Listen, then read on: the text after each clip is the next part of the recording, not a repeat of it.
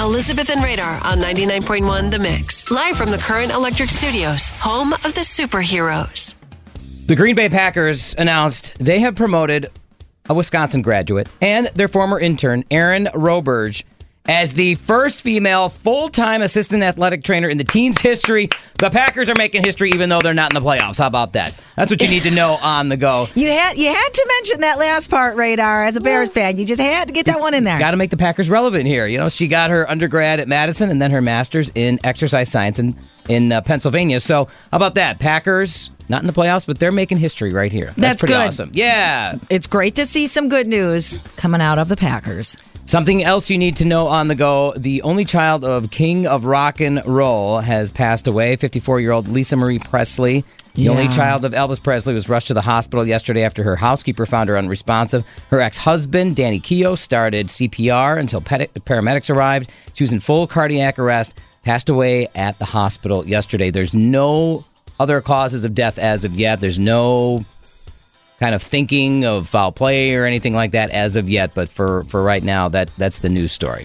Gosh, so young. That's that's sad. That's really sad. When we heard the news last night, we were at our son's ski race, and we got in the car, and then right away I started, I, I queued up. Did you start playing? No, I queued up Michael Jackson's "You Are Not Alone" because oh, she was in that music in video. That music. Yep. Then we started going down the rabbit hole of Elvis songs, and then I thought to myself, "She's reunited with her dad." Yeah, after all these years, she's reunited it. with her dad. Mm-hmm. Absolutely.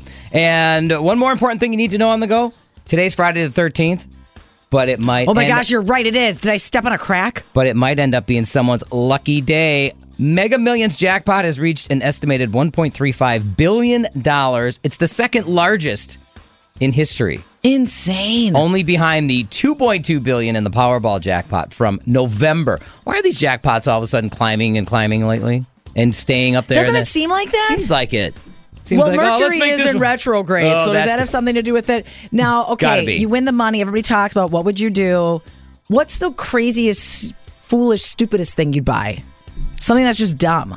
Something dumb. Well, it's it's. Not I know. Gonna... You, I know you have your puking ball that Jess yeah. gave you your wife for Christmas. That was only ten bucks. I always, I've always wanted a bidet, so I'd probably like tear the house apart just to put a bidet in. You I could... won the lottery. I am gonna buy a bidet. Here you go, and a brewery to go next to it. Oh yeah, West Dallas, get ready. Get ready. You know what? I think we want Radar to win the money. That's what you need to know on the go from The Mix.